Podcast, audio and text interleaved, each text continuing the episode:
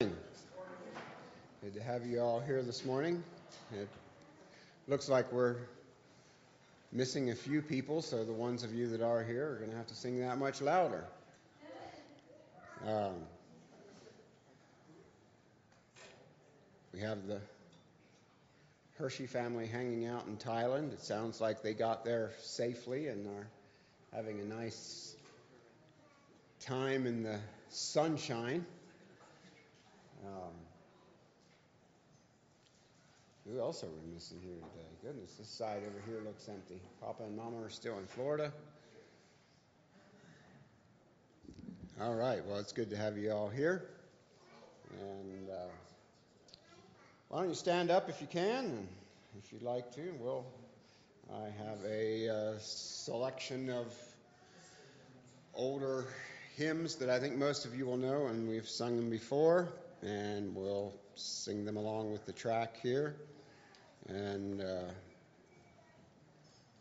the first one here, if you remember it, they sing it pretty fast, so uh, that'll uh, get your blood pumping a little bit and uh, wake you up if you're having that kind of an issue. Pat, do you want to run this for me? Come Almighty King,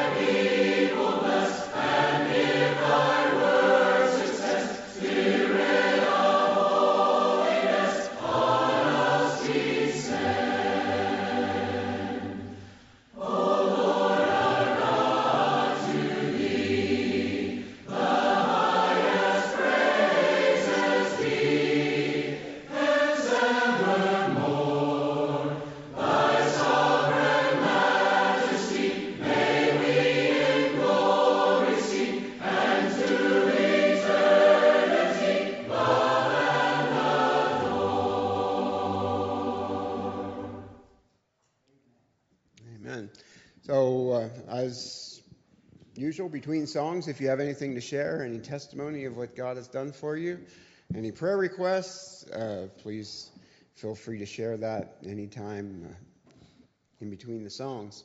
You know, one, one line of, of that song, I've, I've known this song as long as I can remember. It was a song that was sung in the churches I grew up in. And there was one, uh, one line that always uh, caught my attention. Let's see if I can find it here. There it is. Come and thy people bless and give thy word success. What, what do you think the author was thinking about when he had the prayer to, to God to give his word success? If the word has success in our lives today, we have a brother from the whole way around the world pretty much, from Australia, way down under, going to share the word to us today.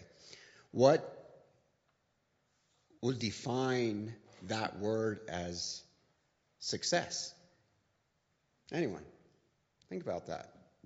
What does it mean for God's word to have success in our lives? Changes my heart. Amen. Changes us, makes us more like Him. Any other ideas? What, what does it mean in your life? Okay, spread the word. All right, well let's let's think about that through the through the service today that uh, God's word would have success. In fact, why don't why don't we uh, come before God and, and ask Him for that? Phil, do you want to lead us in a prayer for that this morning?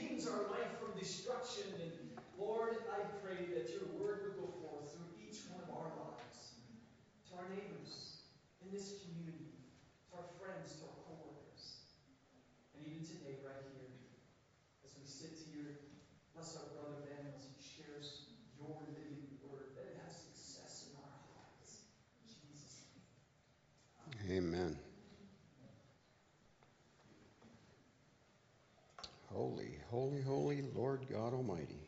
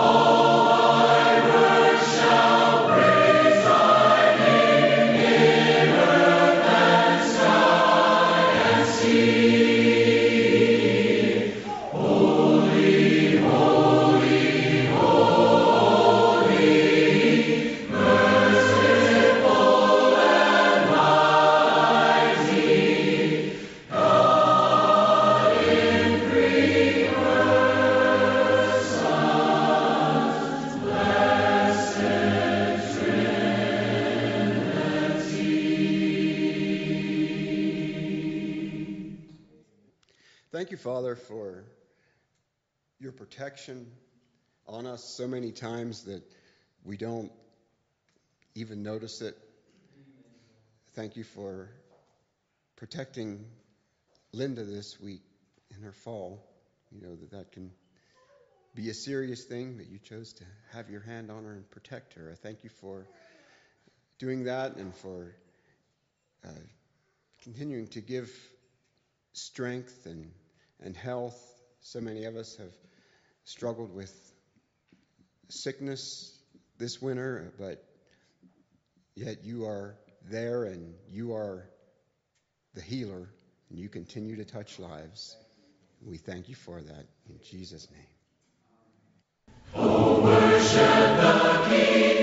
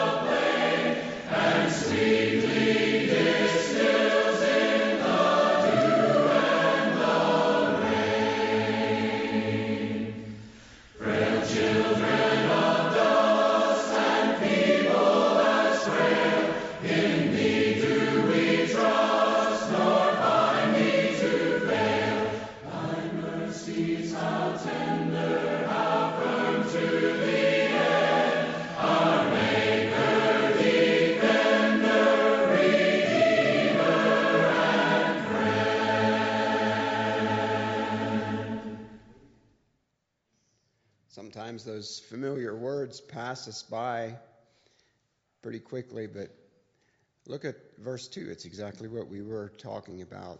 The, the bountiful care of God, thy bountiful care, what tongue can recite? Can we even explain or understand the care, the bountiful care that God has for us? And, and look at this, this word picture. The, the writer of this song, um, I think, was having a hard time describing the bountiful care of God. And look at this word picture he came up with. It's, it's pretty good. Okay, remember, he's talking about the care of God, how it just pours over us. It breathes in the air, it shines in the light, it streams from the hills and descends to the plain, and sweetly distills in the dew and the rain. It's just, it's everywhere. It's, it's all around us. You can't, can't get away from it. I think that's a great word picture there. Hail the power of Jesus'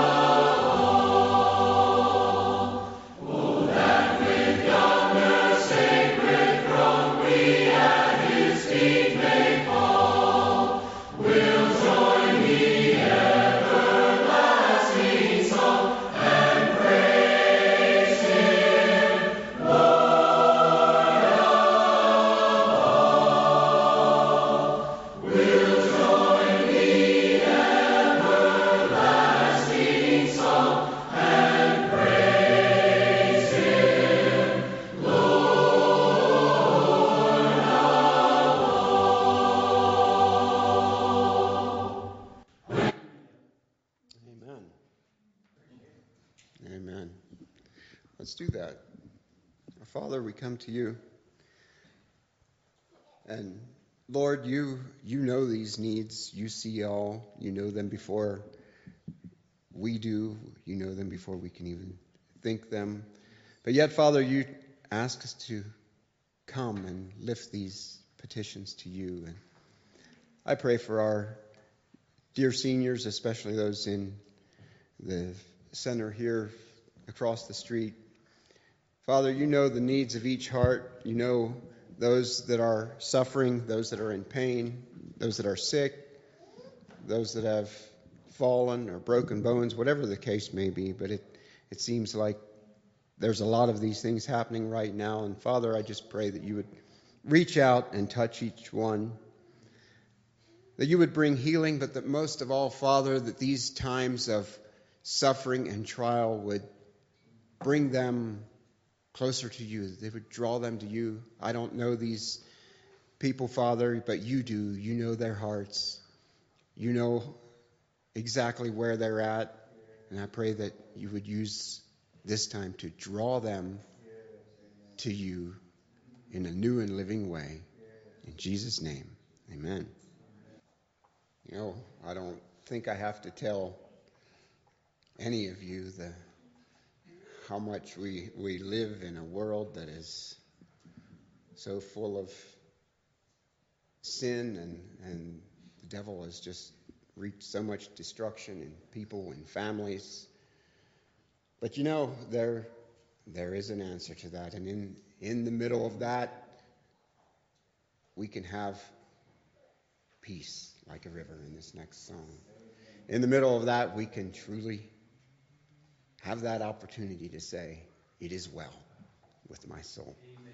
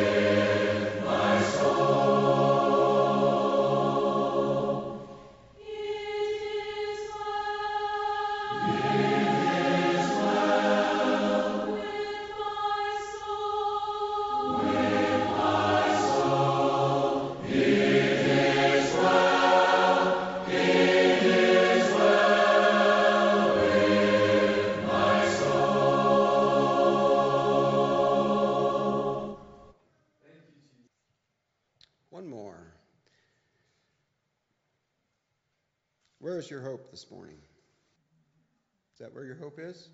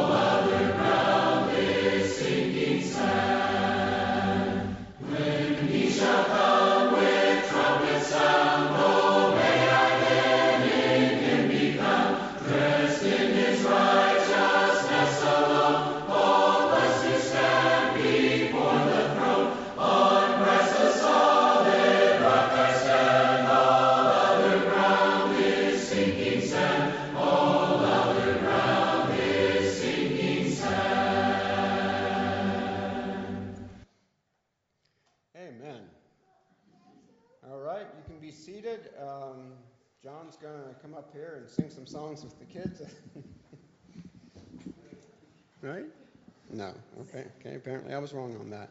Well, kids can come on up here, and somewhere along the line, there's going to be a children's lesson. I think Pat has that this morning. Um, while they're coming, let me make a few announcements real quick.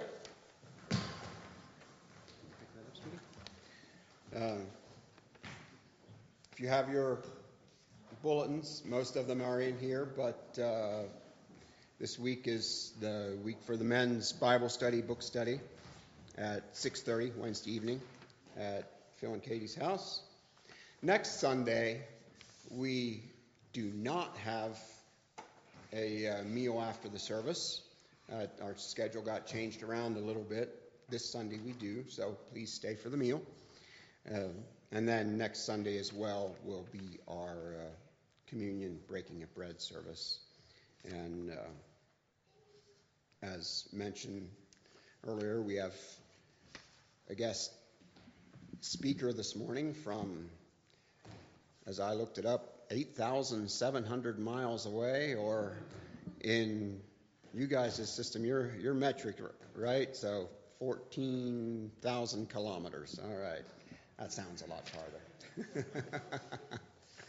and uh, I'll let Phil introduce him uh, a little bit more after the children's lesson. All right, Pat, you want to come on up here and uh, have a lesson for the kids? Yeah, I got you. There we go. All right. Here we go. All righty. The little acorn at, looked at the world around him. Green hills rolled their backs in the distance. Bright daisies bloomed below him. Above him, a family of puffy white clouds floated through the blue sky. The world looks so big, the little acorn said to him, to his mother. I'm just glad to be here with you. His, mo- his mother was tall, was a tall, beautiful oak tree. I'm glad too, my little acorn. It's good for you to be here with me now. But when your time comes to go into the world, you'll be fine. I'll be afraid, though, he said. Mother Oak hugged little acorn in her strong branches. Within you is a great oak, little acorn. Just be the tree God made you to be. The thought of letting go and leaving the safety of his mother's branches was scary to little acorn. So he tried not to think about it. But deep down inside, he knew the time was coming. One by one, his brothers and sisters had been letting go and saying goodbye. They had been afraid too, but their mother had assured them had assured them with the same words. Within you is a great oak. Just be the tree God made you to be. Each time he heard this, little acorn would look at himself and say, An oak in me? He was so small, it was hard for him to believe that he could ever grow up to be a big tree like his mom. See right here, that, that's the little acorn right there. Yeah, that's about the size of an actual acorn, though, so it's very, very small. The time to let go came sooner than little acorn wanted. It started with a bump. He was resting one afternoon, thankful for the coolness in the shadows of the leaves when thud, the tree shook. His mother's branches trembled, and little Acorn began to swing back and forth. A farmer's pickup truck had accidentally backed into the tree trunk. Little Acorn had swung before, stirred by the wind, bumped by climbing kids, and each time he always held on. But not this time. He tried. He pressed his thin stem into the branch as hard as he could. It didn't work. He was he was a heavier acorn than he used to be. His, stand, his stem began to pull away from the branch. Uh oh, Mom! It's okay, little acorn, Mother Oak assured him. You can't hang on. You can't hang on forever. It's time you let go. Down he fell, flipping, flipping over and over, Oh, and soft. Yeah, he fell down out of the tree, and he fell down, flipping over and over, softly slipping through the leaves, until he bounced on something hard. He landed in the back of the pickup truck. The truck vibrated and began to drive away. It's okay, little acorn, his mom called out. Within you is a great oak. Just be the tree God made you to be. Little acorn barely heard the last words. The truck was already moving down the road, going somewhere. He just didn't know where. As the truck bounced, as the truck bounced, so did the little acorn. Ouch, he said. This is rough. It gets better, he heard a voice say. Rolling over, little acorn looked up at a young tree. Who are you? he asked. I'm a new little orange tree on the way to be planted. What do orange trees do? asked the acorn. By now, the road, the road and the ride were smoother. We grow oranges. What's that? Yeah. We grow oranges. Uh, where am I at? Oh, asked the acorn. He, he didn't know what oranges was. Shh, hang on just. He didn't know what an orange was, and he was just about to ask when the tree when the truck stopped. Wow! exclaimed the orange tree, who was who was tall enough to see out of the truck. What is it? asked the acorn. Trees, orange trees, everywhere. It's an orange grove. Okay, little orange tree, it's time for you to be planted, the farmer said, as he lowered the truck tailgate and climbed into the back of the truck bed. The acorn, the acorn rolled away just in time to avoid the farmer's big boot. The farmer took the tree and was gone for a long time. Little Acorn stared at the sky as it began to darken. He missed his mother oak and her strong branches. This would be his first night away from her. The tailgate banged and the farmer jumped in. A quick sweep, he said, and I'm headed home. Little Acorn had never seen a broom. He barely saw this one before it sent him high in the air, and he landed in the soft dirt. I wonder what ha- I wondered what happened to you. He heard a voice. It was the orange tree. Little Acorn was happy to hear a familiar voice. Is this your new home? he asked. It sure is, Orange Tree said. And it looks like it's your home too. Little Acorn had one more question. Orange Tree, what do I do next? Yeah, so you see, right there's the orange tree, and the, there's the orange tree, and there's the acorn. Orange Tree's voice was sleepy. Just settle in, little friend, and rest. God will make you grow. And, and so little Acorn did just that. He rested. The night, that night, the next day, the next week, the next month. There in the soft soil, surrounded by orange trees, he sank deeper and deeper into the ground and slumbered. He slept a long, long time. When little Acorn awoke, he didn't know where he was. He stretched upward, and when he did, he kept stretching higher and higher until he popped out of the dark dirt into the sunlight. Well, look who's awake, announced the little orange tree. Little Acorn looked up and looked, looked around and then up. Hello, orange tree. Have I been sleeping long? Long enough to become a small tree, he said. Little Acorn looked down at himself and he said, I've changed. His round shell was now a slender trunk. You are growing up, Orange Tree said. Now you are a little oak. Little Oak straightened himself and remembered his mother's words. Within you is a great oak. Maybe she was right, he thought, and he stood a little bit taller. But even at his tallest, he was much smaller than the big orange trees. Their bushy, their bushy branches grew greener and greener. Then one day, Orange Tree called out to his friend, Look, little oak, my first orange. The big orange tree spoke up. We'll have many more, he said. So will I, announced the little oak. These trees in the grove, the trees in the grove, laughed. They didn't mean to hurt little oak's feelings, but they did. You'll, you'll never have oranges, they said, chuckling. Little oak straightened his branches and pushed and pushed as hard as he could, but no oranges popped out. Not that day, nor the next, nor the next. When the farmer came to collect the fruit, Little Oak was worried. He had none to give. Well, hello, Little Oak, the farmer greeted him. How, how did you get here? The farmer walked away, and when he returned, he carried a big shovel. What do you think he's going to do with it? No, maybe. I know just a place for you. He lifted the new little oak out of the ground. Bye bye, my friend, said Orange Tree. The farmer didn't take Little Oak too far away. He carried him out of the grove to his big white house. The farmer chose a spot in the backyard overlooking the orange grove. Let's see how you do here, he said. Then he dug a deep hole and set Little Oak inside. He placed dirt around the little oak and pressed it tightly around the tree roots. Little Oak liked his new home.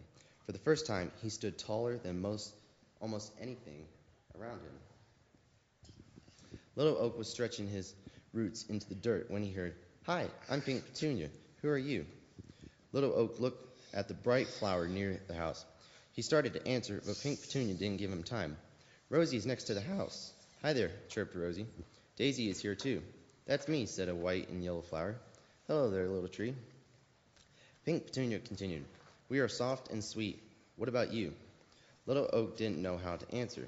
He knew he had no oranges. Do you grow flowers? Pink Petunia asked. Little Oak never remembered seeing flowers like roses or petunias on his mother. But still, maybe oaks did grow flowers. Maybe I could. Maybe that's what I was made to do, he answered. So he tried, as hard as he could. Little Oak tried to grow flowers like his friends could grow. As the sun grew hotter, they unfolded into a rainbow of pinks, reds, and yellows. Little Oak, however, just grew taller. As the days grew longer, his roots grew deeper. Every day he tried to grow colorful flowers, but he never could. Pink Petunia could, so could Rosie, so could Daisy, but not Little Oak. Finally, Little Oak decided to rest. His branches were tired and drooping. His leaves were dropping. When the flowers, even the flowers were sleepy. We're going to rest now, Little Oak, the flowers said to him. And they did. The sky, the sky grayed and the days shortened. The whole garden slept. While Little Oak, while Little Oak slept, he dreamed. He dreamed of the days as a little acorn on his mother's branch. Deep in his sleep, he heard her soft voice. Within you is a great oak. Just be the tree God made you to be. When the sun warmed his branches, Little Oak awoke. Only, only he wasn't so little anymore. He could see farther. He had grown taller and wider. The winds didn't bend him as much. His branches were as big as a trunk, as a as a truck, as the as his trunk used to be. Little Oak was becoming a big oak. Many years passed, and each year he grew bigger and wider and wider and bigger, until everything in the farmer's yard looked up to him. And see, he went from that to that to that to that. Now he's a big, big tree. Do you like climbing trees? Yeah, climbing trees is a lot of fun. Now Orange Tree and the flowers called him Big Oak. He spread his big branches and looked around. Orange Tree was taller too, but not as tall as Big Oak. Big Oak was taller than all of his friends. They were wide, but not as wide as Big Oak. He was the tallest. He was the widest. But he still wondered, what was he supposed to do? He couldn't grow oranges or flowers. He just grew bigger, and he didn't know why. Yeah, those are oranges. The farmer just got back. Big Oak was just awakening from a long winter's nap. His leaves were tiny buds when a young farmer brought two ropes and tied them to one of his strong branches. Close by, a little girl watched. Rosie Rose was puzzled. What is it? asked. What is it for, Big Oak? I don't know, Big Oak answered, but he soon found out. Can I do it, Daddy? Can I swing? Go ahead, urged the man. And the little girl, with bright blue eyes and the hair of and the and hair the color of Daisy's flowers, sat in the swing. Big Oak felt the tug, but barely. He was strong, and little girl was small. With her daddy's help, she swung forward, not too far, but farther the next day and farther the next. By the time the sun was hot and the flowers were plenty, she could swing alone. Kicking her feet higher and higher, she could see the roof of her house. Then back she would swing, back until she seemed to look straight at the ground. Big Oak loved the sound of the little girl's laughter, her footsteps running towards him, her squeals of delight as she swung higher and higher into the sky. Yes, Big Oak. Yes, Big Oak loved little girl. When she swung, he stood strong. When her daddy built her a treehouse in Big Oak's branches, Big Oak gladly held it. When little girl when little girl stretched out on the grass to watch the clouds float, Big Oak shaded her. She played she played in his branches, climbed his trunk, rested in his shadow, and together they grew. Each year both grew taller, each year both grew stronger. When gray skies brought cold days, Big Oak slept and the swing hung silent, and the playhouse stayed empty. When blue skies brought warm days, they laughed and played. Little girl talked and he listened.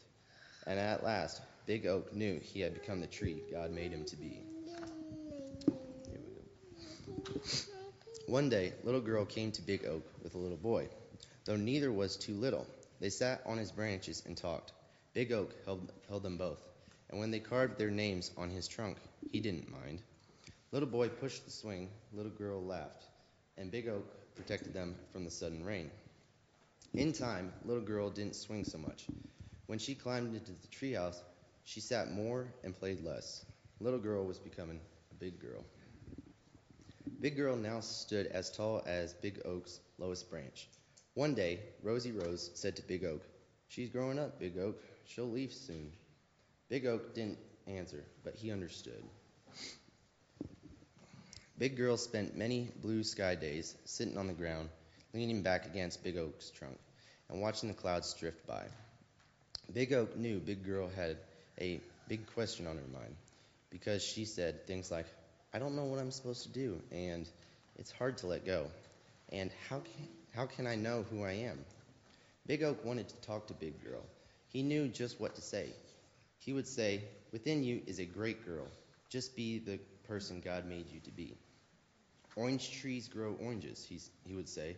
Flowers, flower plants grow flowers. Mm-hmm. And oaks, oaks grow tall enough to grow tall enough for swings and strong enough for swings Oaks grow tall enough for swings and strong enough for swinging, and big enough to hold little girls until they become big girls.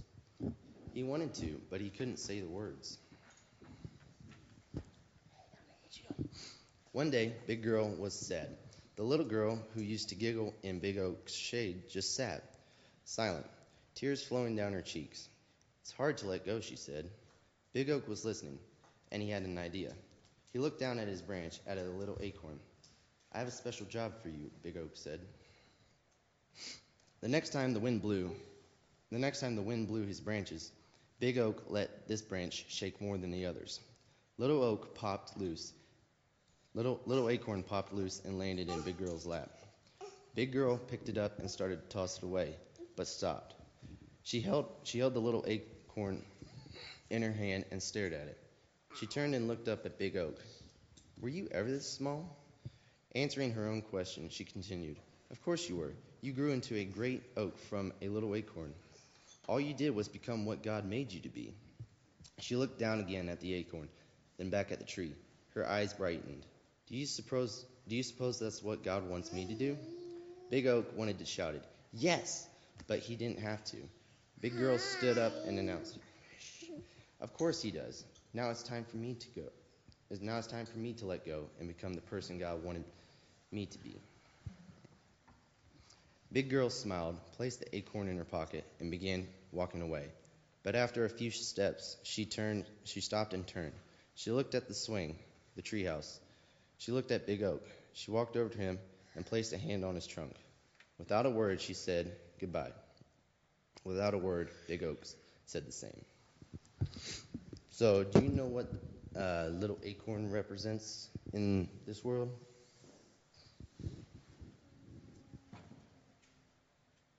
What is the, what is what is the little acorn? A tree? A tree. Yes. It is also you guys. and each one of you, there is a little each one of us is like a little acorn. And then as we go through life, eventually we will grow up and we will be a big, strong tree. But the thing is, though, which tree are which tree are you? Which which which one did God make you to be? He made you to be an orange tree. I'm the acorn tree. You're the acorn tree. Well, that that is true. That is true. And like like little acorns, Mommy used to tell him, inside you is a great big oak.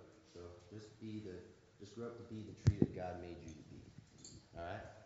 So just grow up to be the person that God made you to be. And also one other thing, he he didn't he didn't want to let go of he didn't want to let go of his mom. He just wanted to stay with her the whole time. But the thing is, though, you gotta let go. So, he would on his mom. well, the thing is, though, if he stayed there the whole time, he wouldn't be able to grow up and be a big tree. And then he wouldn't be able to have. He wouldn't have been able to hold up the swing or the treehouse for little girl. So, the thing is, though, time is very precious. So cherish each moment you got with family and friends because like one second, two second, three seconds. There was three seconds that just went by. You can't get that back. You can't go back, but you can only go forward. So enjoy each moment you got. All right. All right. So here you go. You guys can get a smartie now. If you want, you can get two or three, and then you can share them with your family.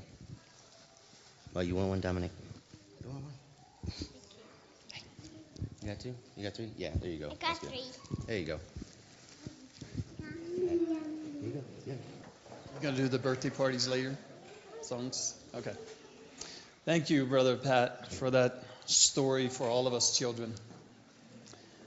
My mind went to Jeremiah 17, verse 7. Blessed is the man who trusts in the Lord and whose trust is the Lord.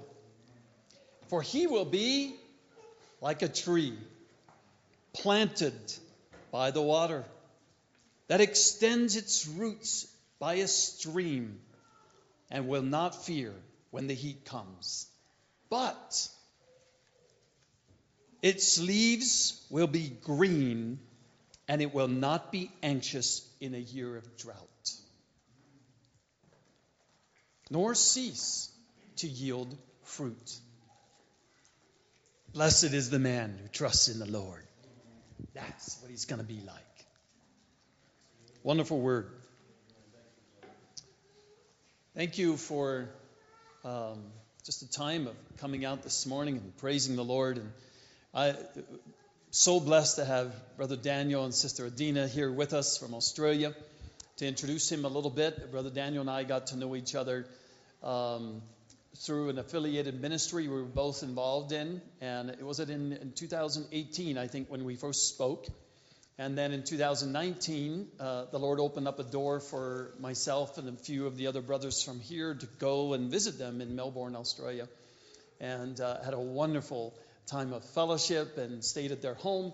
And now we get to uh, repay the honors and, and bless them uh, for Amen for uh, yesterday and today. And uh, I'm just so excited that the Lord has a this wonderful plan of fellowship for His children. You know, not only does He give us fellowship with Him, but He gives us fellowship with each other. And that enriches our lives and encourages us. And when I was there at the, at the church in Melbourne, I was so deeply encouraged, greatly blessed. And uh, Daniel and Adina don't know this, uh, many of you don't, but that was one of the, I would say that was probably one of the darker moments of my ministry. The most testing times of my life. Things I was walking through with the Lord and walking through here. And, uh, and the Lord sent me there to be encouraged and to be blessed. And the Lord spoke to me very strongly. Uh, uh, uh, I'll share this with you uh, uh, to bless you and encourage you. There was we were singing and praising the Lord together, and, and in the church there, they had a little like we do here, just times of sharing the word and praying and prophesying together. And, and a sister shared a word. Uh, this older couple, I don't remember their names. I think they were from uh, Italy, Italian older couple. We went out to lunch with them. Uh, do you remember who they were? Yes. So they were seated behind me, and she shared just just shared from her heart uh, out of the word. And the Lord used that sister to speak and encourage me incredibly. And I knew it was a word from the Lord. That's how the Lord does. She doesn't know it to this day. I never told her, I, I couldn't talk about it. It was so precious to me. But I came back home, and every word the Holy Spirit spoke through her in the next two years has been my life. Not one word has failed. I say that to encourage you. We don't know who the Lord will use to speak a word of life into our souls when we need it most or when we think we don't need it. But the word is alive, and Jesus Christ is a good shepherd of his sheep. And he takes us exactly what we're going through and where we are, and he blesses us with fellowship. And that's why it's so important for us to value that. In Acts chapter 2, it tells us after the Holy Spirit came, there were four things that the church continued to do. They continued in the teaching of the apostles, they continued in fellowship, and they continued in the breaking of bread, and they continued in prayer. That fourfold ministry of togetherness. The church grew in faith and grew in numbers. The word multiplied, Anthony, right? The word was effective. And I was just praying this morning that the Lord would give me a word to, uh, to share with you as a church. And the word that the Lord has been doing in my heart has been in Hebrews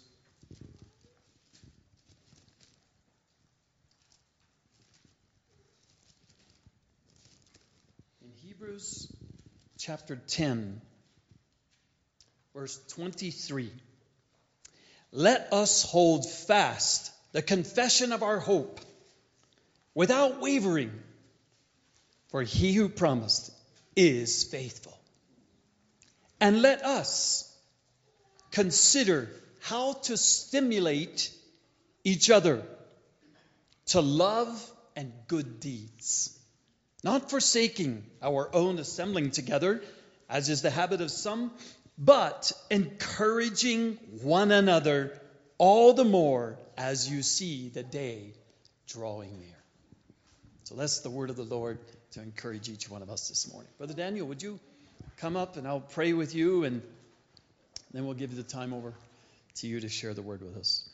Father, I thank you for my dear brother and sister and their family and the journey of their life that you have been glorified in. And now today, Lord, you have brought them here to encourage us with your word. And so, Lord, we come before you. You are the shepherd of your sheep. You're the only one who can feed us with your living bread from heaven. And I pray, Lord, that you would speak through our brother. You know the depths of the needs of our, each of our hearts. And they're all different. But you care the same for each one of them. And you can take one word and meet all of our different needs and fill and satisfy our souls with that heavenly manna from above. So we pray, Lord, you would anoint our brother and speak through him and fill him with the Holy Spirit and with an anointing from above as he shares your living word. Let it be like rivers of living water flowing from his innermost being. In Jesus' name, amen.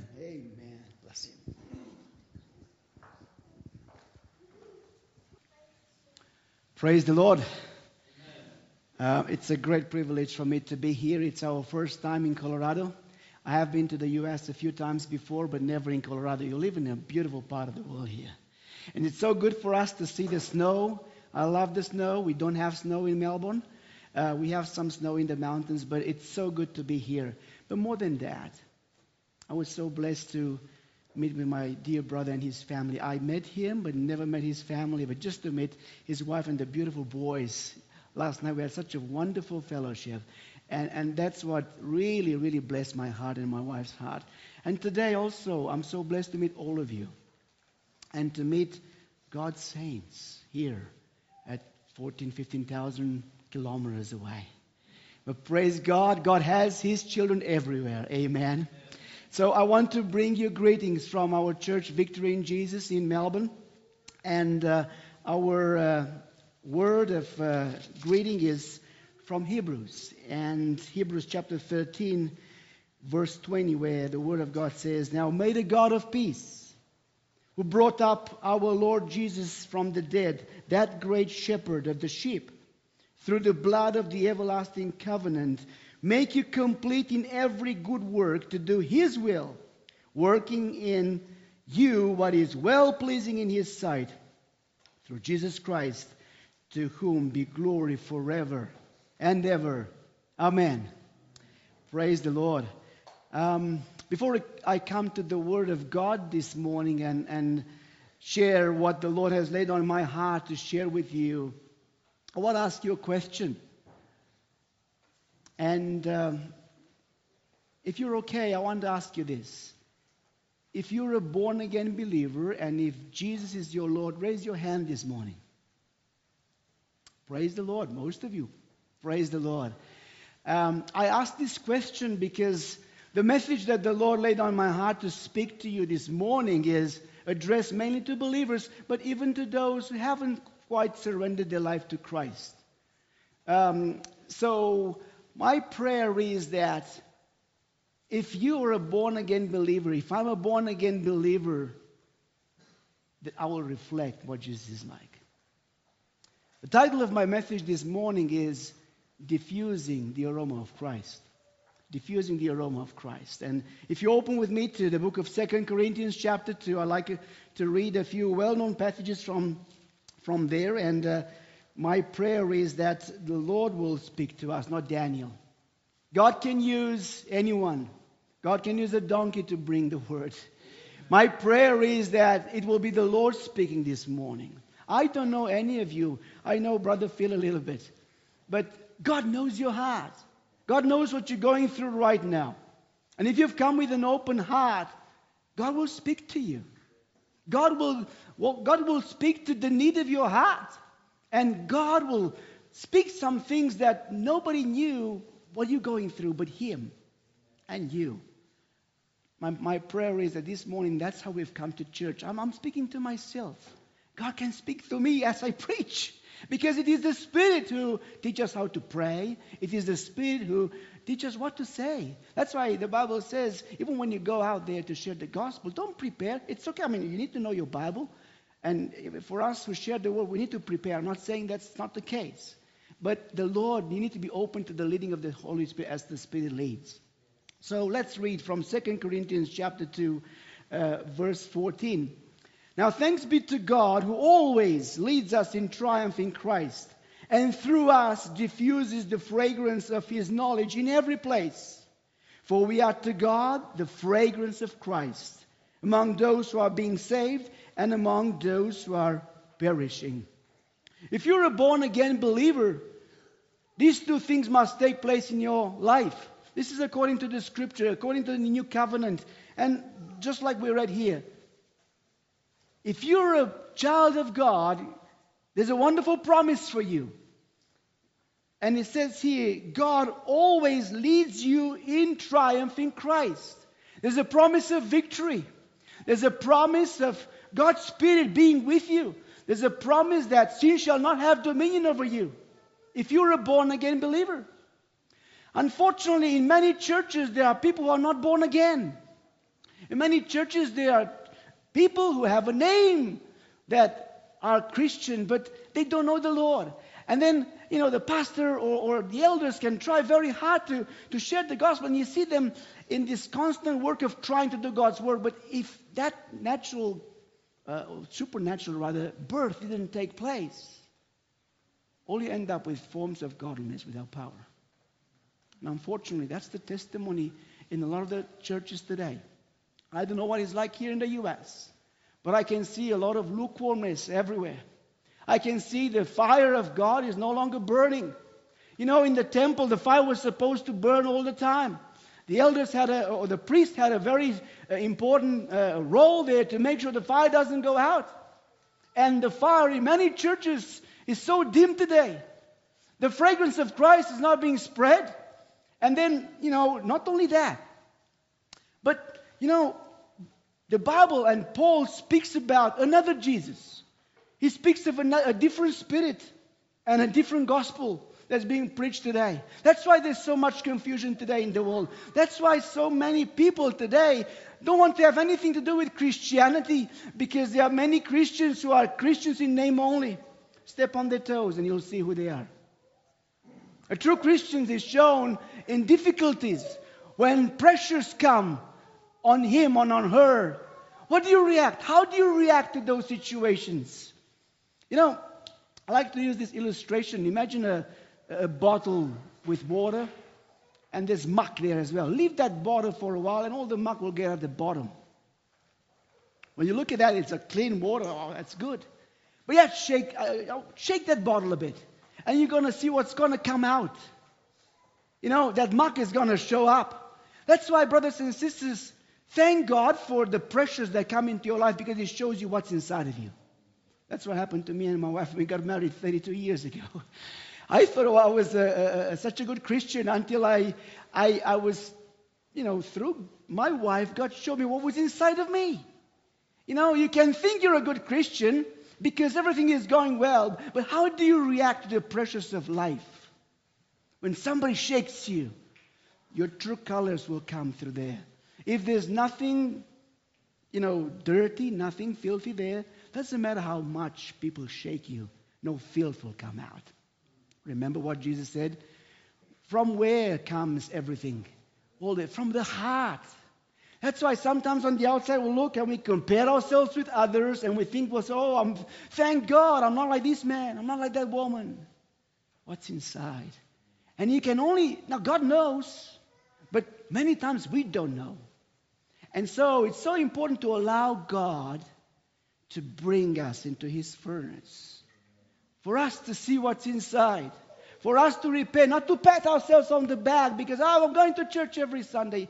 Keith Green used to say, going to church doesn't make you a Christian any more to, than going to McDonald's makes you a hamburger. you know, Christians are defined by who they are in good times and in bad times. Unfortunately, like I said, today is a different Jesus that's being preached.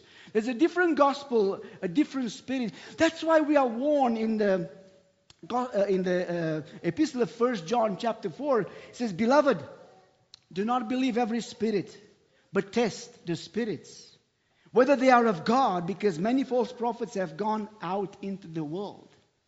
You see, if you stop there for a moment, the level of deception today, I believe, is is probably more than at any time in the history of mankind because Jesus said so. In the end times, deception will be prevalent. What's deception? You think you're on the right path, but you're not. And you're teaching others like that. And, and what's important to, hear, to see here, brothers and sisters, please make no mistake. We need to know the Bible. Amen? We need to know the Word of God. But what John says here when he says, do not believe every spirit, but test this. He says, doesn't say test the doctrine. Amazing. We could all test the doctrine, isn't it? If you know the Bible very well. If somebody preaches from the Quran, oh, you know, hey, come on, he, this is not of God. Or if he preaches, a, you know, slightly different gospel that doesn't align with the scripture. Is that what John says, test the doctrine? No. He says, test the spirit. Do you realize that I can come here and preach a good gospel and still, still be a wrong spirit. We need a supernatural uh, revelation from the Holy Spirit. We need to be led by the Holy Spirit. A believer, a new born again believer, or a born again believer, needs to be led by the Holy Spirit supernaturally. We need to know our Bible, but more than that, we need to have the Spirit of God revealing to us whether that message is from God or, for, or not. It will touch your heart. A good message will touch your mind. A, a message that's anointed by the Holy Spirit will touch your heart, will transform you, will lead you to that point of decision. You still need to make a decision. But it will be very clear to you whether, you, you know, it will not be a wishy-washy message. So we're told in the scripture very, very clearly, test the spirits. How do you test the spirits? You can only do it through the Spirit of God.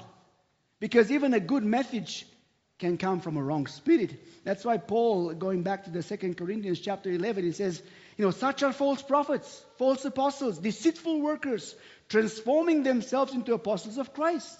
And no wonder, for Satan himself transforms himself, himself into an angel of light. Therefore, there is no great thing if his ministers also transform themselves into ministers of righteousness, whose end will be according to their works. Diffusing the aroma of Christ. Such a great need for that today. I see it in my town. I see it everywhere. Is there a need for the aroma of Christ to be diffused here in Greenlee? Do you see a need in your community? Maybe you say, but brother, it's hard. People are fed up with this, you know, false Christianity that they've seen around. People speak good things, but when they when they look at their lives and they say, oh, I don't want to have anything to do with this hypocrisy. There's so much form, so many forms of godliness, but where is the power to live like Jesus? And then you may say, How can I diffuse the aroma of Christ? You know, we live in such dark times. You know, darkness is increasing. But, brothers and sisters, do you remember what our Lord Jesus said? Darkness will never overcome light. You could be a very small light, and darkness will never overcome you. It doesn't matter how thick darkness is, light will always overcome. My brother and sister, I want to challenge you this morning. Look in your own, let the Holy Spirit search your heart where you are today. And ask this question of yourself Am I diffusing? Am I a diffuser for the aroma of Christ to go through? Me and for the world to see. There's such a great need for people to see the real Jesus. People are fed up with good messages. Don't get me wrong, good messages are good. But we need to show Jesus. People need to see Jesus, the real Jesus, not the fake Jesus, not the Jesus of the Pharisees. Do you know the Pharisees, by the way? They, they had all the doctrines right.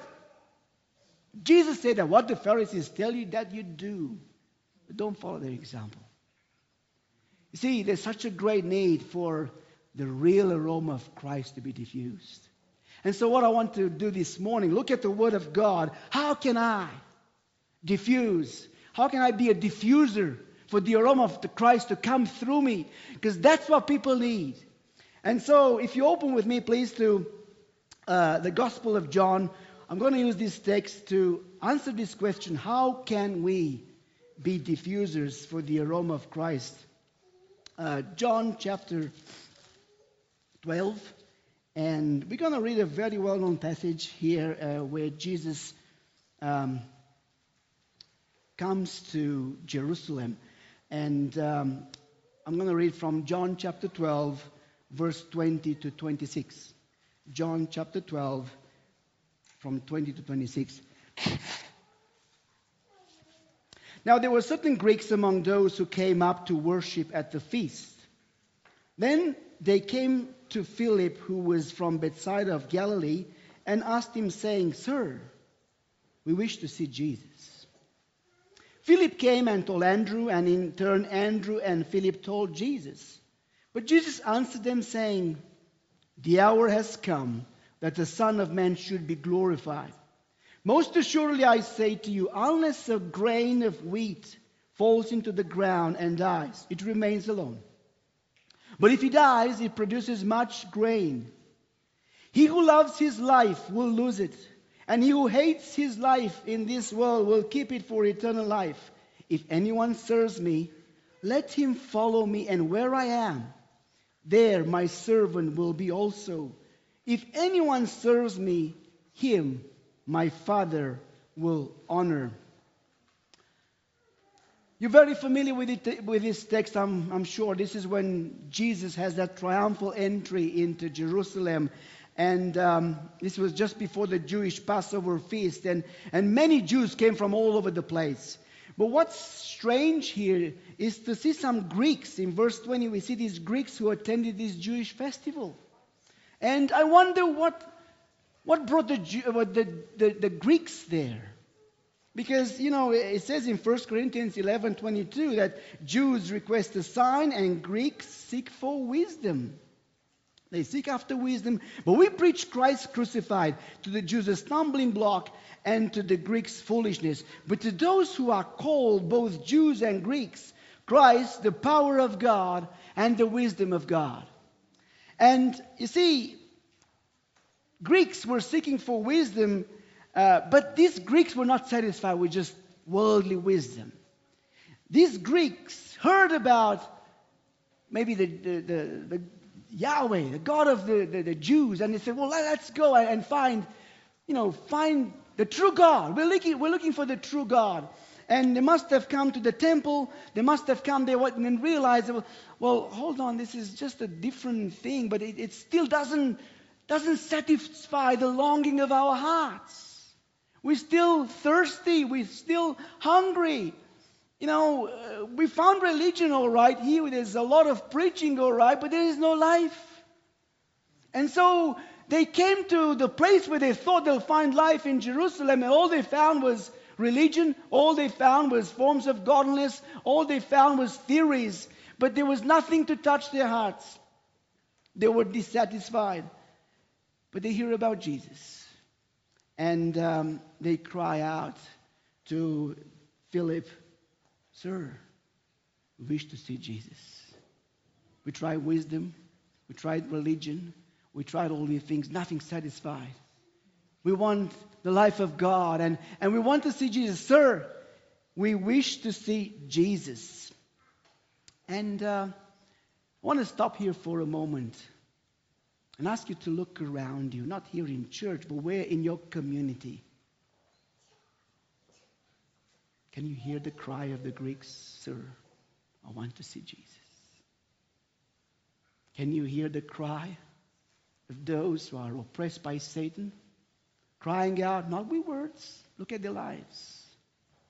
Sir, lady, I want to see Jesus. All around us, there are voices crying loud, I want to see Jesus. I've been dissatisfied by religion. I've been dissatisfied by theories, by forms of godliness. I need a transformation. I'm not sure what it's like here in the US, but in Australia, do you know what is the number one cause of death? For people between 15 and 44, I, think? Suicide. It kills more people than heart attacks. It kills more people than car accidents. It kills more people than um, so many other illnesses. They take their own life. And let me say this Australia is one of the best countries in the world. I've been there for 32 years. I'm originally from Romania. And, you know, materially you're doing well.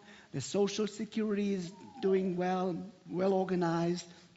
They have a good Medicare. Everyone has good um, medical service.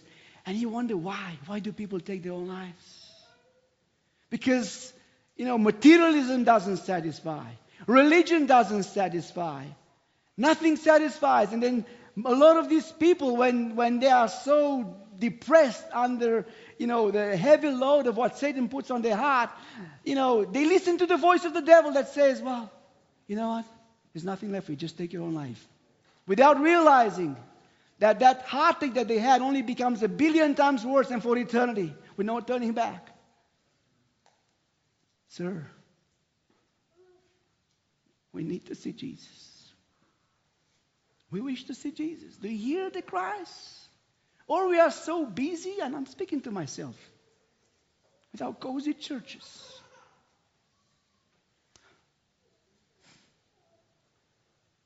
How can we be diffusers of the aroma of Christ? I'm not sure if you have them here, but we have these diffusers of essential oils. And they say some of these essential, essential oils are quite healthy. They, they, they can help with different um, problems that you have, breathing. And, you know, it's amazing. Uh, if you have them here, you just put a, a, drop or two of that essential oil in the, the diffuser, and that diffuser just spreads out that wonderful aroma that can be soothing for your, you know, problem with the chest or whatever. There's so many other things. You don't need to put much, just a drop or two. And uh, if you think of that illustration for a moment, because remember, we, we're looking at diffusing the aroma of Christ here. And I want to use this illustration to help us understand how can we diffuse the aroma of Christ. If you look at the normal diffuser, how is that essential oil made? It may be made of a leaf or something, but in order to make that essential oil, that uh, leaf or whatever is made of needs to be crushed. It needs to be completely broken. It needs to be uh, crushed to a degree that it doesn't resemble the external form that it had before. You know, if you just drop a, let's say, uh, if it's a mint, for example, a mint essential oil, if you just drop a leaf of mint without being broken, you put it in the water, it's not going to make much of a difference, will it? It's only when it's broken that that little drop of, of a concentrated essential oil will make a difference. And so, coming back to us, if you want to be a diffuser of the aroma of Christ, there's only one way you can be, brother and sister, and that is through the process of being crushed. You know, brothers and sisters, even if you look at the elements, I heard you're going to have the Lord's table next week. Think about that for a moment. What elements do we use for the Lord's table? Bread and wine, right? What's bread made of? Grain. What needs to take place for that grain to become bread? It needs to be crushed. Where no individual thing, you will not see Daniel in that bread, right? You will not see John, you will not see Phil in that bread. Everything will be broken and become one. Remember what the Lord said people will know that you're my disciples when you love one another, when you truly become one. When there's no individual, no, Daniel will not be on a pedestal, Phil will not be on a pedestal. Christ alone will be on the pedestal. He alone is Lord. Ah, he will not share his glory with anyone. But we need to be broken. That's why the, the Lord's table represents brokenness. What about grapes? How do you make wine? You crush those grapes. You see no individual uh, shape of what a grape looked like before. It's just wine. And it's all becoming one. How wonderful, even the Lord's table speaks of this process of brokenness. What about our Lord Jesus? How did he become our salvation? Through being crushed, through being broken. That's how you and I are grafted into the family of God. That's why uh, when we break bread, it represents that the brokenness of the body of Christ. And that's how we are grafted into the family of God. What a privilege we have. But, brothers and sisters, all these things point out to this truth. And we're going to see what Jesus said shortly. And look at some practical ways now could be how can we be diffusers of the aroma of Christ? We need to follow the example of Christ. You know what Christian means? Christian comes from the word Christianos in Greek, which means a small Christ. If you and I are born again, if we, if you and I have received that uh, nature of Christ, you must become like Him. When Jesus said, "You are the light of the world," He was addressing those who are born again. He didn't say, "Hey, try to be the light of the world." No, it's binary. You either are or not. If you are the light of the world, you will shine. And don't blame the darkness around you. In fact, the darker the, uh, the, the situations around you, the brighter you will shine through the light of Jesus. But you see, this can, none of this can take place. None of this aroma of Christ can be diffused unless you accept the way of the cross, unless you accept the way of being broken. Paul also speaking uh, in 2 Corinthians about a treasure, a great treasure that we have in earthen vessels. Now, this is invisible, but it becomes visible when the earthen vessel is crushed. What comes out of you? What comes out of me when that vessel of clay is crushed? If the, uh, uh, if that treasure is there, the aroma of Christ will come. You know, now imagine you could have that mint leaf. If you get close, you can smell it, but when you crush it, even in your fingers, you smell it. We have some leaf in our garden, uh, some, some mint in our garden. When you crush it a little bit, ooh, just, just it has a nice, uh, nice smell. Uh, and same thing with us. You know, you will shine brighter when situations come in your life and crush you. And, and, and so what my, my, my exhortation to you, brothers and sisters, this morning, don't fight God's way of crushing you. Don't be like Peter in the garden, grabbing the sword, when the very thing that God wanted to do is crush Christ so you and I can be grafted into the family of God. Don't fight those soldiers who come and take you to be crucified. It's God's plan for you to become a much stronger diffuser for the aroma of Christ. So, sir, we wish to see Jesus is the message of the Greeks. Now, coming back to our text, um, you see, Jesus has an interesting answer to this question. And this helps us understand how we can be true diffusers of the aroma of Christ. Um, if, we, if we look in um, verse 22, um, in verse 23, it says, But Jesus answered. You know, I would have expected if, if some people come and say, Sir, I wish to see. Imagine if somebody comes to, uh, to any of you and says, Sir, I want to see Philip. I would say, Yeah, let me take you to him. Um, now, they first go to Philip and ask him, you know, and Philip would have said, Yeah, let's see them. But Jesus says, But Jesus answered them. I want you to see it appears that Jesus has a very important message to the disciples and to us this morning. Now, remember, we're looking at how to diffuse the aroma of Christ. Let's look at what Jesus says. But Jesus answered them, saying, The hour has come that the Son of Man should be glorified. Most assuredly, I say to you, unless a grain of wheat falls into the ground and dies, it remains alone. But if it dies, it produces much grain. He who loves his life will lose it, and he who hates his life in this world will keep it to eternal life. If anyone serves me, let him follow me, and where I am, there my servant will be also. If anyone serves me, he my Father will honor. So, what an interesting reply Jesus says. But in verse 24, Jesus says, You must die.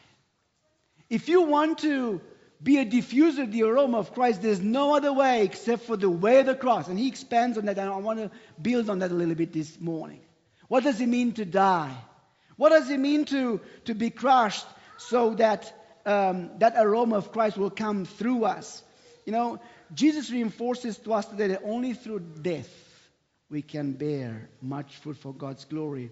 And that can take place even when majority of Christianity has lost its testimony. Do you remember what Paul said? Many are acting as enemies of the cross of Christ. And he was addressing Christians. And that's what you'll find today. But, brothers and sisters, you know what? The Lord is telling you and is telling me this morning, you could still be a witness for Christ, regardless of the bad witness all around you. But there's only one way, and that is through the way of the cross. You know, I, I hope you understand that it is impossible for you and for me to save the lost, right? Only Jesus can give life to those who are dead in their sins because he said, I am the resurrection and the life. But Jesus wants to use you and me to bring life to the lost. But you know, the problem with many Christians today is that they have not died to their own self. They're still trying in a way to do God's work in their own strength. And I also want to say this without death, there is no resurrection. Do you know that resurrection is supernatural? I hope you realize resurrection. You know, everyone knows you have the best doctor, he can help you with the best medicine, with the best, you know, thing, whatever. But once people die, they say, look, sorry, I can't do anymore. Resurrection is supernatural. When Jesus rose from the dead, It confirmed that he was the acceptable sacrifice of God for you and for me. But the same thing must take place in your own life. Isn't that what the baptism represents? We read that in Romans chapter 6. You know, when we are baptized with Christ, we are baptized into his death. You must die before life of Jesus can come in through you. You know, and then when you rise with Christ, it is no longer Phil, it is no longer Adina, it is no longer Daniel, it is no longer you, but Christ who lives in you. And the power of God is in you. Doesn't matter, you know, how many threats you will receive, you will even, you know, gladly give your life to the Lord. Now, you can't do that. You cannot fake it. You could say, oh, yeah, I'll do this. But when, the, when that time comes, when you have to give it, you won't be able to do it unless Christ is in you. A real test of Christianity is going to come in the near future, brothers and sisters. I really see, I don't know, maybe here as well, but I see in Australia how things are getting closer to the coming of the Lord. And I believe a time will come when Christianity will be tested and the true disciples of Jesus will be, will be tested through fire. Remember, we read in the, uh, in the book of Corinthians about the test of fire the test of fire. You know, so many people today you feel good because they go to church. Oh, we such a uh, such a good, good, good church, such a good fellowship. But brother and sister, if the government will come to you and say, you can't be a Christian anymore. You can't believe in Jesus. If you believe in Jesus, we're going to take your house away. We're going to take your wife away. We're going to take your children. We're going to take your own life. What will you do? Don't answer me now. But true Christianity will be shown when the precious of life will apply to you. If you are a born again believer, and I, I, I pray that all of us, as we raise our hands, are, when that time comes of trial, of, of intense persecution, you know, you'll have a peace, a supernatural peace. You know, look at the disciples, they all die, all except for John, martyrs. They accepted to, you know, be, be, be killed for the name of Christ. You can't do that just being religious. You need to be born again. And that the only way that can take place is, like I said, is when you accept the way of the cross. And so, you know, Jesus makes it so clear here. When he hears that the Greeks want to see him, when he hears that the people in Greenlee want to see him, his message to you and the message to me in Melbourne is unless the grain of wheat falls into the ground and dies, it remains alone. You cannot be a witness for Christ if you haven't died. You cannot diffuse the aroma of Christ if you haven't accepted the way of the cross. And, um, and so, you know, when you truly die, you know what takes place? The life of Christ comes in you. And what you will find is that being a Christian, you don't need to act. Being a Christian is the way you, you live. Doesn't matter what people do to you. One of the things that the Lord taught me a few years ago is I can't blame my wife for my sin. I can't blame my boss. You know, sometimes we use all these excuses, but she talked to me like this. He spoke with me like that. That's why I did this. Uh, oh, the devil tempted me. Puts all these thoughts. That's why I. You know, brothers and sisters, do you realize that it takes two to tango, as they say? For sin to be born, there's a it's a union, like a union between a man and a woman. We read that in the book of James. You know, the devil cannot produce sin on his own. The devil has to go to bed with you. I'm speaking in inverted commas. When you accept that, that's how sin is born. You read about it in the book of James. So you cannot blame even the devil for your sin. God, you know, 1 Corinthians 10 13. What does it say? Don't blame the, the intensity of your temptation, brother and sister. Oh, brother, you don't understand. I'm so tempted about lust. I'm so tempted about, look how people treat me. I cannot be a doormat here. I cannot turn the other cheek. What did Jesus say? I say to you, love your enemy. Do good to those who persecute you. And then you will prove you are children of God. You're sons of God. That's when the aroma of Christ will be diffused through you. When you accept to be crushed. When you accept the way of the cross. And God will be glorified. You know, Paul said in this uh, context in Galatians 2:20, "I have been crucified with Christ. It is no longer I who live, but Christ lives in me. And the life which I now live in the flesh, I live by faith in the Son of God, who loved me and gave himself for me. Hallelujah. You see, uh, uh, a crucified life is one where you, there's nothing of you anymore.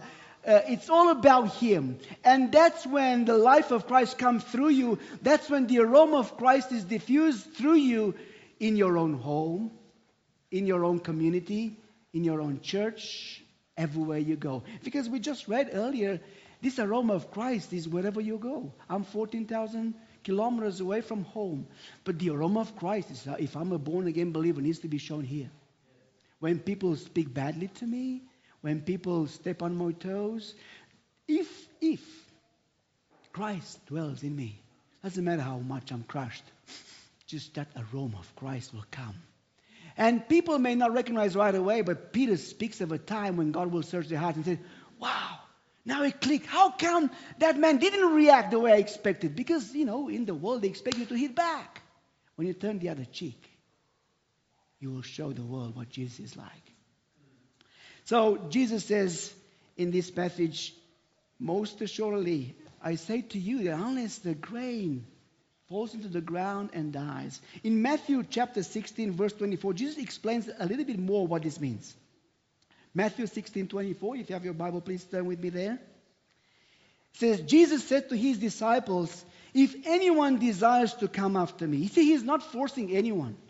He's not forcing anyone to follow him. But if you desire to come after me, Jesus says, if anyone desires to come after me, let him deny himself and take up his cross and follow me. And whoever desires to save his life will lose it. But whoever loses his life for my sake will find it. You see, Jesus makes it so clear here that we must take up the cross and we must deny ourselves. You know, when Jesus went up to heaven, he sent the Holy Spirit. He said, I will not leave you orphans. And he is empowering us to live like Jesus. But I want to say something. Do you realize that the Holy Spirit will not do some things in your life? The Holy Spirit will not repent on your behalf. The Holy Spirit will not take up your cross. That's what Jesus says. You must deny yourself. It's a choice that you need to make. And that will determine whether you become a diffuser of the aroma of Christ or something else. You must deny it. If you choose to be a disciple, don't play games. Don't play Christianity. Brothers and sisters, you know the worst state for a Christian to be is to be half with God, half with the world. It doesn't work. Jesus says you cannot serve two masters. These are people who are not satisfied in church. They not, don't fully enjoy the toys of, dev, of the devil because they know that's bad. But it's that life of lukewarmness that Jesus says, I will spit out. Brothers and sisters, I, I, I plead with you. And the Lord pleads with me also. Let us surrender all to Christ. It's worth it. My brothers and my sisters, you will never regret it. If you had an opportunity, I hope you never have. But if you had an opportunity to ask the rich man, are you, are you, do you have, do you have regrets for not giving up your riches when the Lord told you? What do you think he will say? Like I said, I hope you never have the opportunity to ask him. But I do hope you have the opportunity to ask the disciples because I know where they are today. Peter, John, James, you had a business, you had a family. When the Lord called you, I read in the Bible that you dropped everything and you followed Jesus. You, you, lost your life, you lost your business, you lost everything. Was it worth it? What do you think Peter, James, and John and the other disciples will say? Oh, oh brother, sister, this is nothing. The, the, the, what I lost in this world cannot compare to the glory that I'm receiving right now and the blessedness of being with Christ forever. You know, brothers and sisters, that's what the Lord is calling us to do, to surrender all to Christ. So, how, what do we have to die to? Because again, to become a diffuser of the aroma of Christ, we must die. We must accept that wear the cross. We must accept to be crushed. I want to just briefly talk about two things that we must die to. Um, first of all, we must die to our own will in favor of God's will. We must die to our own will in favor of God's will. That's what taking up the cross is. Um, we're reading Galatians chapter 5, verse 22. It says, Those who are Christ. Again, this doesn't refer to people who are not born again, but those who are Christ's have crucified the flesh with its passions and desires. So, if you're a born again believer, if you belong to Christ, you cannot serve two masters. You cannot serve the flesh. You know, we're reading Galatians chapter 5 that there's two forces inside of you the force or, or the, the, the voice of the flesh that always leads you to other. Well, Daniel, don't be so narrow. Don't be so radical. Just take it easy. Look at all the other Christians. Remember what Jesus said? Who are those on the wide road that leads to destruction? Those who are deceived. You know, they, they'll say, they'll, they will tell you about an easy way. Hey, hey, I'm a Christian too. I don't need to be so radical. That's okay. We go to church on Sunday, but we can party the other day. We can get drunk. That's okay. We can sleep around. We can do this. God is love, my friend. God, you know, what a deception. Read the book of Jude to see, because the word is so clearly if God hasn't uh, uh, uh, spared the angels who fell away, if God hasn't spared the people in the time of Noah, when they were all wicked and, and the violence and full of lust and all that, do you think we have other, uh, other treatment today under grace? That's called, you know, changing the grace of God into a license to sin. So let's be very clear about this, brothers and sisters. You know, the word is so clear. If you, belo- if you belong to Christ, you, you crucify the flesh with his passions, passions, and desires. So, what does it mean to take up the cross?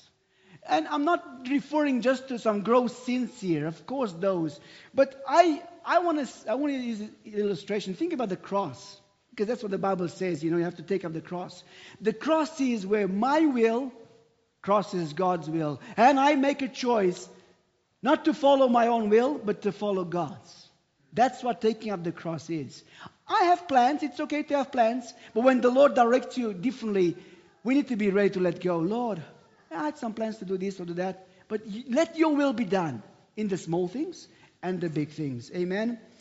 Also, uh, if you open with me to Psalm 146 4, again, a very wonderful picture of what it means to take up the cross and, and virtually die.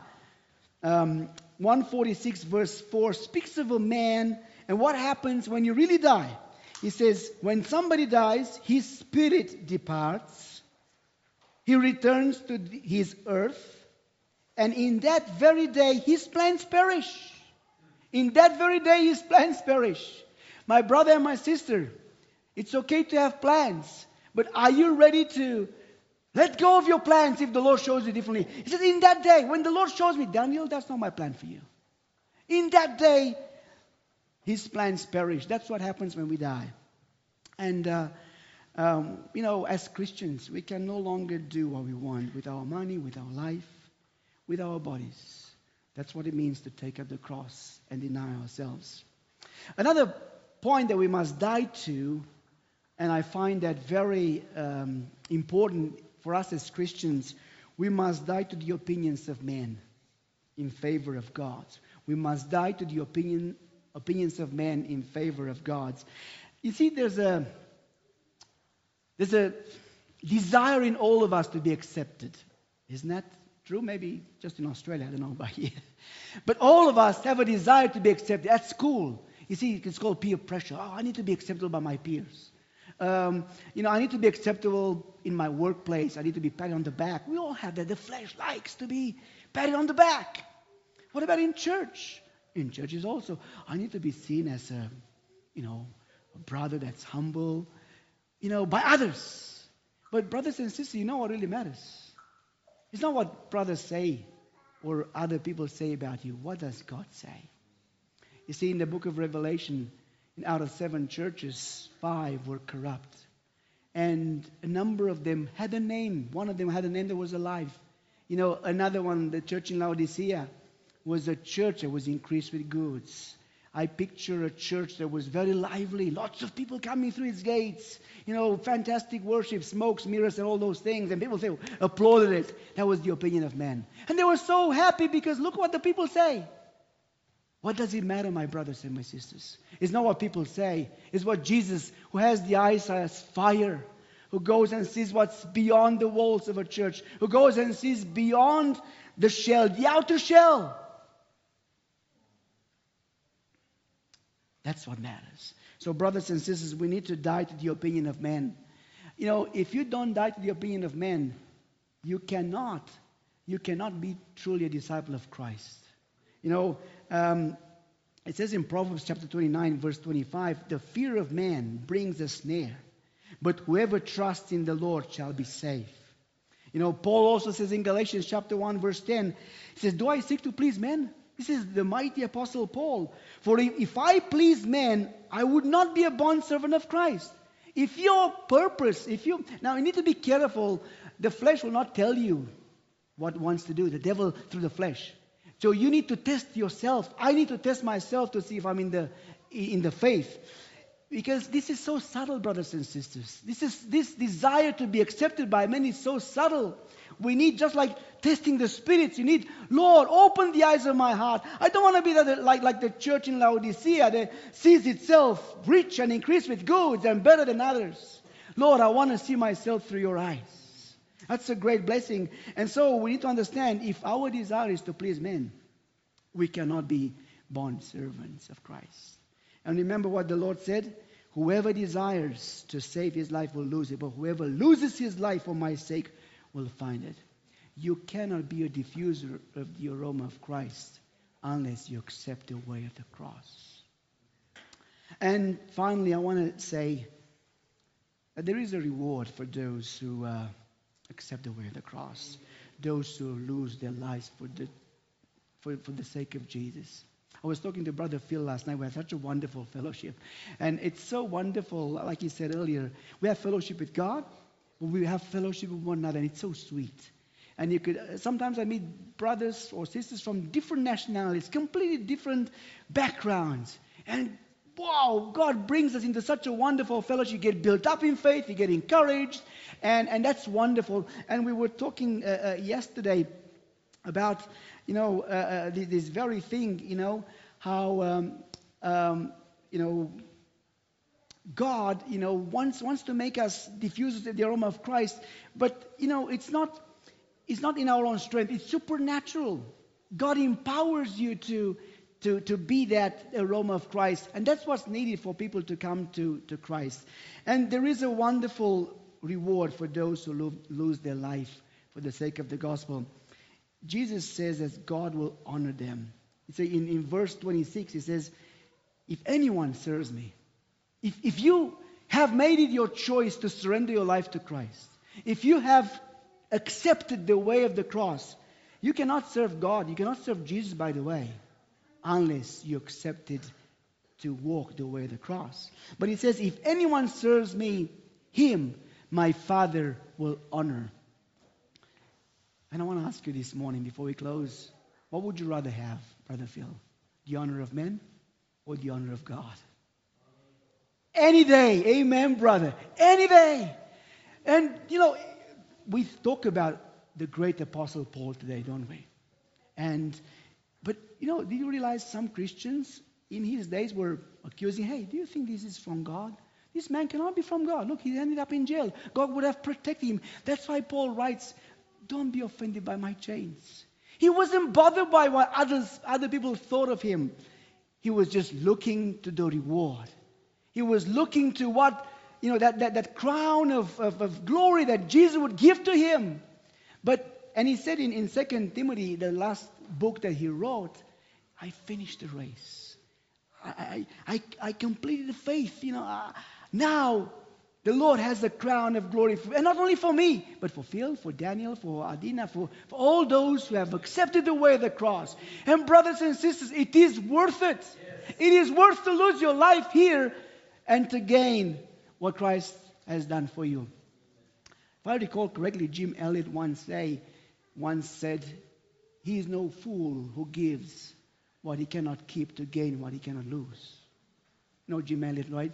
Who lost his life as a missionary. Oh, Lord, help me. Help me, help us to be ready to let go of our life.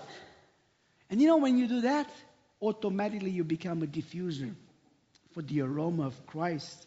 And he says in Colossians 3 3, if you died and your life, for you died and your life is hidden with Christ in God, when Christ, who is our life, appears, then also you will appear with him in glory. Amen. Hallelujah. We spoke about diffusing the aroma of Christ. And um, I also want to say this when you truly die with Christ, you will experience true victory over sin. There can be no real victory without death. You see, in the new covenant, if you read the new, and I think here you preach much about the new covenant. In the new covenant, Romans 6:14 says so clearly that sin shall not have dominion over you. You cannot say, well, you don't understand, brother.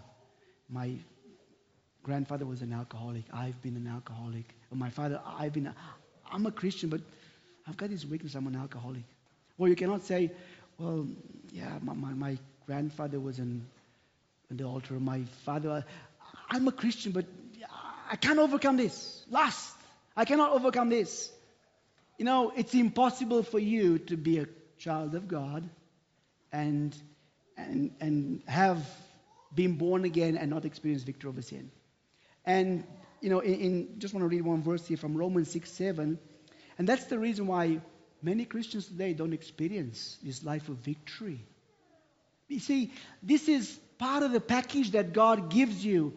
You know, we read earlier how we always, Christ, you know, God always leads us in triumph in Christ. If you're a born again believer. But death cannot take place unless you die. It says in Romans 6 7, For he who has died has been freed from sin. It's amazing. It doesn't say here he has believed in Jesus. Now, yes, that's the first step. You believe in Jesus, you repent of your sin, you get baptized, you re- receive the Holy Spirit, you get truly born again, and, and that part of that process, you choose the way of the cross. And when you die, you find that, like Paul says, it is no longer I who live. It's not a struggle for me to say no to sin. Because, you know, when I'm weak, that's when I'm strong. By the power of the Holy Spirit. Amen. And finally, I want to close with one reflection. I read a reflection years back that really challenged me. This is about a true Christian who wants to live for Jesus. And I ask that you take note of this.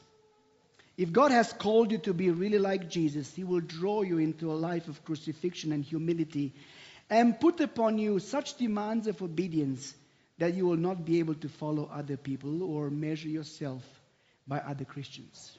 In many ways, He will seem to let other people do things which He will not let you do.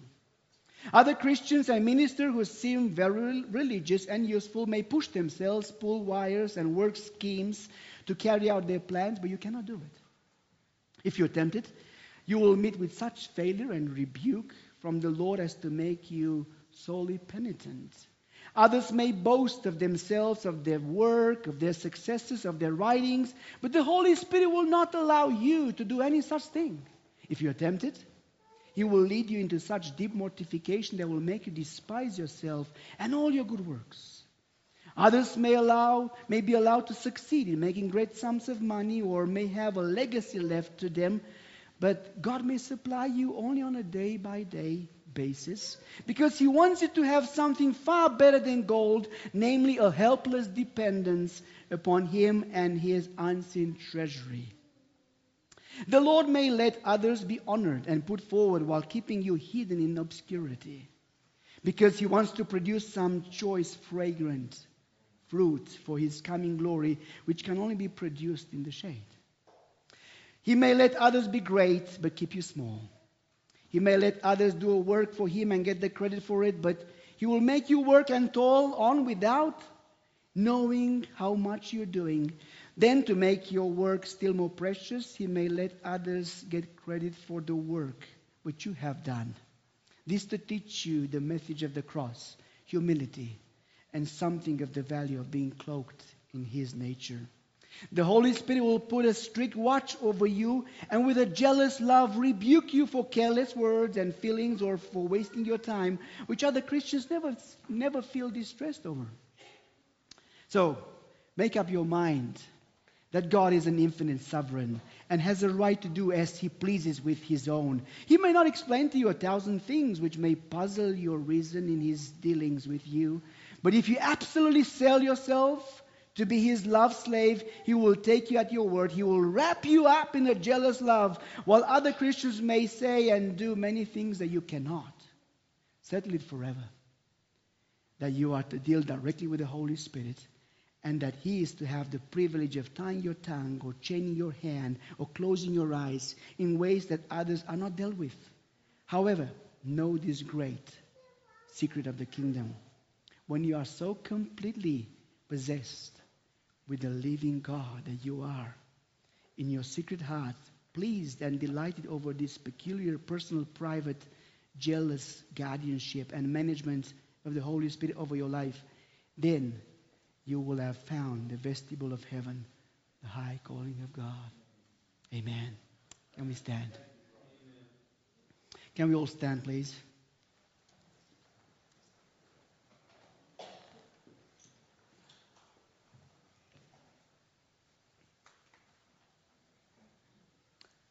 I don't know where each of us, each of you are with the Lord. I want to ask each one of you. If the Lord has spoken to you this morning, don't answer me, don't answer anyone. Ask yourself and answer yourself. Are you a diffuser of the aroma of Christ? Maybe the Lord has shown you this morning some things that need to set right with God. Maybe the Lord has helped you understand this morning why, why there are some tension points in your life and that you need to let go. And you need to cast yourself into the hands of Christ. You need to accept the way of the cross. God wants to do that in your life. He will not go over your will. He will not go over the choices that you make. What I want to say is, dear brother and sister, when you choose the way of the cross, you will never, you will never have any regrets. God can use you here, and God will also honor you at His coming. Let's bow our heads in prayer. Heavenly Father, I come before you in the name of Jesus, and Lord, I share the word that you laid on my heart to share with my dear brothers and sisters here this morning. I pray, Lord, that you give us ears to hear what the Spirit has to say. Lord, I pray that you give us strength to obey what your word says so that your word may be successful in our own life. Lord, thank you that you're a God who speaks. But Lord, I pray you give us ears to hear what the Spirit has to say. Lord, we want to be doers of your word. I pray for every brother and sister here who were here this morning, Lord. Lord, that you'll give us strength to obey your word, to accept the way of the cross, so that your name will be exalted in this community, in this town, and, and in this area, Lord. And wherever we are, that we may be diffusers of the aroma of Christ, and that others, as they sense this beautiful aroma of Christ, will come to the knowledge of Christ. And like they asked Paul in jail, What must we do to be saved? That we will hear we will hear the same words from people around us when they sense the aroma of Christ being diffused through us. Thank you, Lord, for this church. Thank you for Brother Phil and his family and for all the brothers here. And I pray that you'll make them a, a, a beacon in this place, a, a shining light, so that no matter how dark the things are around them, that, that their light will shine and that people will see who, who, who the true Jesus is. Thank you, Lord. In Jesus' name I pray. Amen. Amen. Please be seated.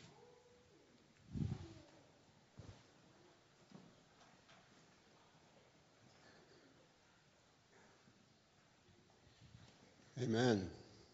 Thank you, brother, for sharing the word. It's the same word all over the world, whether you're from the U.S. or Australia or in Thailand, where Carrie's are today. I believe Carrie had the chance to uh, preach the word over there this morning, which was yesterday, I guess. um, they are, how many hours difference? 14 hours ahead of us. So um, continue praying for them, and, and we're thankful that uh, get to see these examples of the Word of God being alive and well in the hearts of His people across the world. Thank you so much for sharing. I don't, I don't think that message needs any commentary from me. It uh, spoke from the heart of God, I believe. Thank you for sharing that. Um, a few things I did forget to announce. This evening we have a uh, family game night here at 5 p.m. It had originally been scheduled at 6:30. That got moved up to 5 o'clock. So anybody is welcome to come. Young kids, old kids, um, friends, neighbors, anybody. It's just an informal time together, and we'll have some snacks and a good time of fellowship. So feel free to come back for that. And in the meantime, we're going to have some more fellowship around some more food here. So and hopefully around some continuing spiritual food as well. So that'll close this part of the service. Please do stay for the meal and that time of fellowship. Birthdays, can you pop that up there real quick? I was trying to avoid that.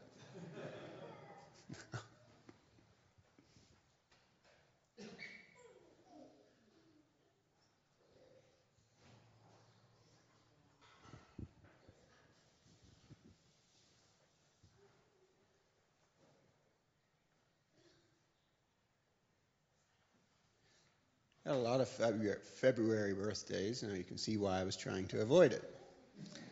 We have three birthdays in our household. Oh, Dwayne's on there too. You're the, I think you're the old one of that bunch, Dwayne. So you get to lead us happy birthday. Let's sing happy birthday, God bless you. Happy birthday to you. Happy birthday to you. Happy birthday, God bless you.